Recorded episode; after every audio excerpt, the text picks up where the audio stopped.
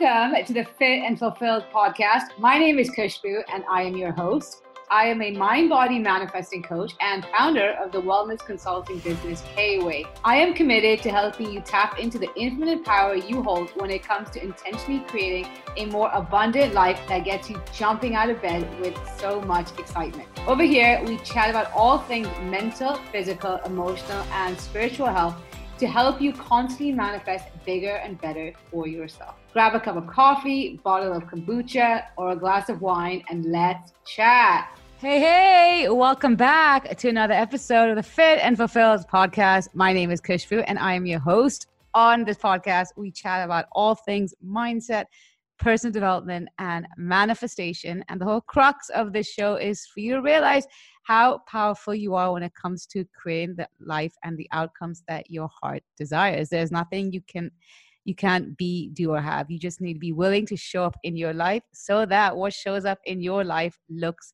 the way you want it to look. Otherwise, you're going to spend your whole life wishing, praying, and unnecessarily settling when you could instead invite in so much more joy and fulfillment into your life.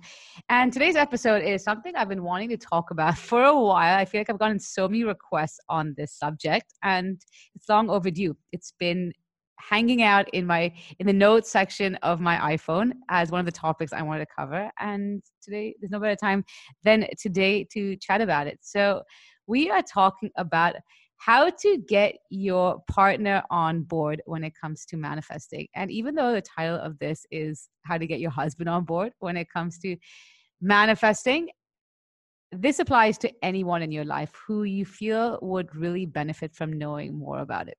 Whether it's a friend, a parent, a sibling, a wife, or anybody, employees, a boss, whatever it is. Because here's the thing, and I say this with with past experience obviously is when you learn how powerful the process of manifestation is it is freaking empowering and it is so freaking exciting like you start to realize how much control you have over the outcomes which unfold for you. And it's only natural that you want to share this joy and knowledge and empowerment with the people you care about, the people you love, because you start to realize how much you've limited yourself in the past and you don't want others to have to keep limiting themselves. And so, if you found the secret sauce to creating a more joyous and easier life, why not share that with the people you love? And so, firstly, I'll say it's very normal to have that emotion because you also want to the way you've just realized that you are a creator of your reality and now you're being conscious about it and the outcomes that are unfolding is very different and more pleasurable you want others to experience that joy and the same way you realize how powerful you are you want your loved ones to feel the same sense of freedom and liberation.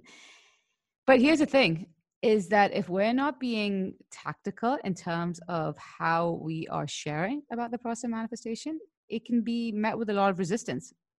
They might tell you you're being crazy, you are sounding very cultish, you need to stop living in la la land, you are way too much of an optimist, whatever it is. And it can be really hurtful to receive those comments because in your heart, in your mind, you're doing it for their own good. And that's just not the way it's being perceived.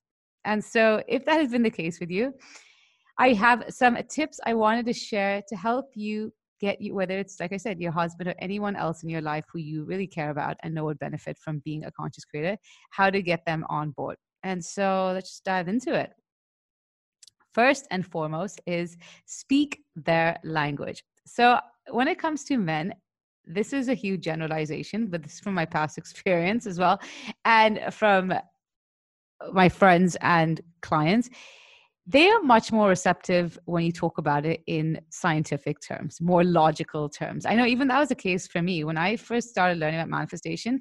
At that point, I was not into all this energetic stuff. And so it was a little woo. So on one hand, I'd be like, oh, this sounds great. But then I just couldn't fathom how to really implement it into my day to day but I mean, now if you talk to me, I'm all about the energetics woo side. But at the same time, is that you got to respect where they're at. And so if you find that you're the, the person in your life is more responsive to talking from a more logical point of view, then what I would say is talk about manifestation in the form of quantum physics because quantum physics shows that everything is energy and we're living in an energetic universe made up of vibrations.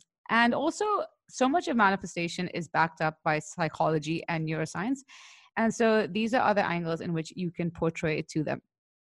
And a really good person who you could also, you know, interject and talk about or even, you know, share about when it comes to manifesting is Dr. Joseph Murphy, who talks about the power of the subconscious mind. And also Dr. Joe Dispenza, who talks about how our minds and bodies are so interlinked and how we are manifesting our lives on a moment to moment basis, but using very uh, sorry, his methods and teachings are backed up by quantum physics. The second thing I would say is even though you don't realize you're doing it, take accountability and take a step back and really avoid being a preachy nag who is just telling someone they should be doing this So I think you will really benefit from it. Because again, your intention is with love, but the way it's being received can be really freaking annoying when you're just preaching about something you learned. And that's also that's also why some people think that oh, manifestation is like cultish concept or it's really woo. And instead, respect that everyone is at a different stage in their journey. And okay, you might have shared about it once, twice. And if they're still not being receptive, then just let it be and respect that, okay, when they are ready to receive this information, they will come forward. And you know what they say when the student is ready, the teacher appears. But and, and it's funny because I feel like the minute you just accept people for who they are and respect, okay, you know what, you were just not there yet where you want to learn more about this, and I respect that because you've cut the resistance from your end. It's it's funny how the other person naturally comes forward. And so, in order for that to happen, what I would really say, rather than focusing on like telling them all the reasons why they should start manifesting and why it hugely benefit in their lives and as a result push them away, is focus your energy on what you do have control over and instead really prioritize being the example. Show them how powerful the process of manifestation can be. Because when you start to really utilize this concept and process in your favor, and you start to manifest wild outcomes that the logical mind can't even fathom, that is how you get people on board because they start to realize, holy shit, there is something to this because there's no way this outcome could have been could have happened. I remember last year when I was in India, and I've shared this. I, think I've done a podcast episode on this as well. I was in India, and I wanted to go to London, but because of travel bans and red list restrictions, I wasn't able to. And there was also going to the US. There were also bans, and but somehow it worked out that I was able to fly to New York, spend ten days there to quarantine, but I didn't have to like quarantine per se. I was still able to go out and all, but I just had to be out of India for 10 days and then make it to London. And it's just wild to think that how is that you know what i mean like when i look when when people would ask me i'm like this is manifestation you decide what you want i align to that outcome and things just unfolded so beautifully. And it's funny when i say uh, when it comes to being the example because i still remember back i think it was 2017 2018 that was when i when i first started really learning about manifestation. And I have, I, you know, as much as my friends are very respectful. I mean, I do, I did have a few that were like, okay, this kind of woo. And what I would do, I just wouldn't talk about it with them. You know, I have enough people in my life who I can like talk excitedly talk about manifestation and share my um, wins with. So with those who had a bit of resistance, I just that was just not a topic I wanted to, I needed to bring up. Anyways, the amazing thing is, I remember last summer or the summer before. I can't remember. But anyways, I was walking. I was uh, sorry, I was in London. I was chatting to a cousin of mine who again was very resistant to the idea of manifestation.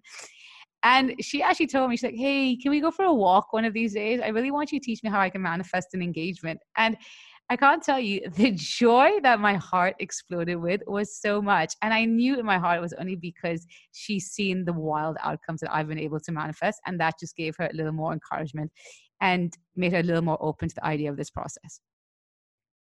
The next thing I would say, um, this more applies to if you're living with the person. So whether it's a husband or wife or a parent or a sibling or a roommate or whatever, it's kind of hard to do if you're with just um, with people who don't live with you. But what I would say is, you know, leave a rather than like preaching and nagging that they should be doing this, just leave a few books lying around. And what I would also strongly urge you to avoid doing is drop the need to send articles that to constantly send. Once in a while, yeah, send an article, but don't constantly barrage them with articles with the subject line, you need to read this. Instead, I would even say just slightly tweak and say, this might be of interest. And again, if they're willing to, they will. But if they don't, respect that too. Because, like I said, everyone is at a different stage in their journey.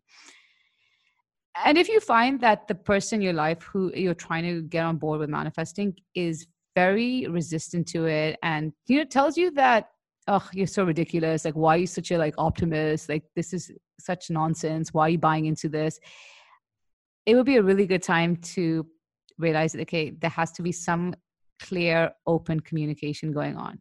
And the same way and uh, and articulate to the person or let's say it's your husband. I'm, I'm using by the way i'm using husband because the people who've asked me to record this episode it's usually in regard to their spouse. Anyways so I would say something along the lines of lines in the same way he goes for golf tournaments, even though you might find it to be the most boring sport on the planet. You let him be, and as a result, you expect the same kind of respect and understanding for him. And finally, what I would say is ensure you have strong, healthy boundaries, especially if the person in your life tends to be overly negative. Because what happens is, and this is something which I've received this a question I've been received a lot in the past. I'm trying to be positive. I'm trying to keep my energy high. I'm trying to, you know, feel really good, but it's so hard when my husband is always so negative and such a cynic and always telling me to be a realist. And I get it. We all have negative people in our life, and that can throw off our energy, our way of thinking. Then we start to question ourselves Am I just being ridiculous? And then it's, you know, again, that's how we bring doubt in the process. And if you are a conscious manifester, you know that doubt is one of the most resistant energies to be in, and it is a surefire way to block your desire from unfolding. So you want to nip it in the bud. You don't want to allow any room for doubt. You want to and you want to put your blinders on. And you know, in these moments, when if you do find that the person around you is very negative, is remind yourself that you can't change that person, but you can change you. You are responsible for your own energy. And while it's very easy to fall into the blame game or complain, my husband is so negative, don't do that. Because the minute you fall into that trap of blaming and complaining, you are becoming a victim of your environment. You are falling into a state of helplessness and saying you have no control over the way you think, act, and feel. And the whole point of being a conscious manifester is taking full responsibility for the outcomes that unfold in your life. Because the minute you do so, that is how you own the driving seat drive behind the driving wheel of your life and you can manifest better outcomes. So make sure that you have healthy boundaries. And if you find that the person is very negative then that's when you got to double down on your self-care practices your rituals your routines and whatever it is that helps you maintain a high energetic state.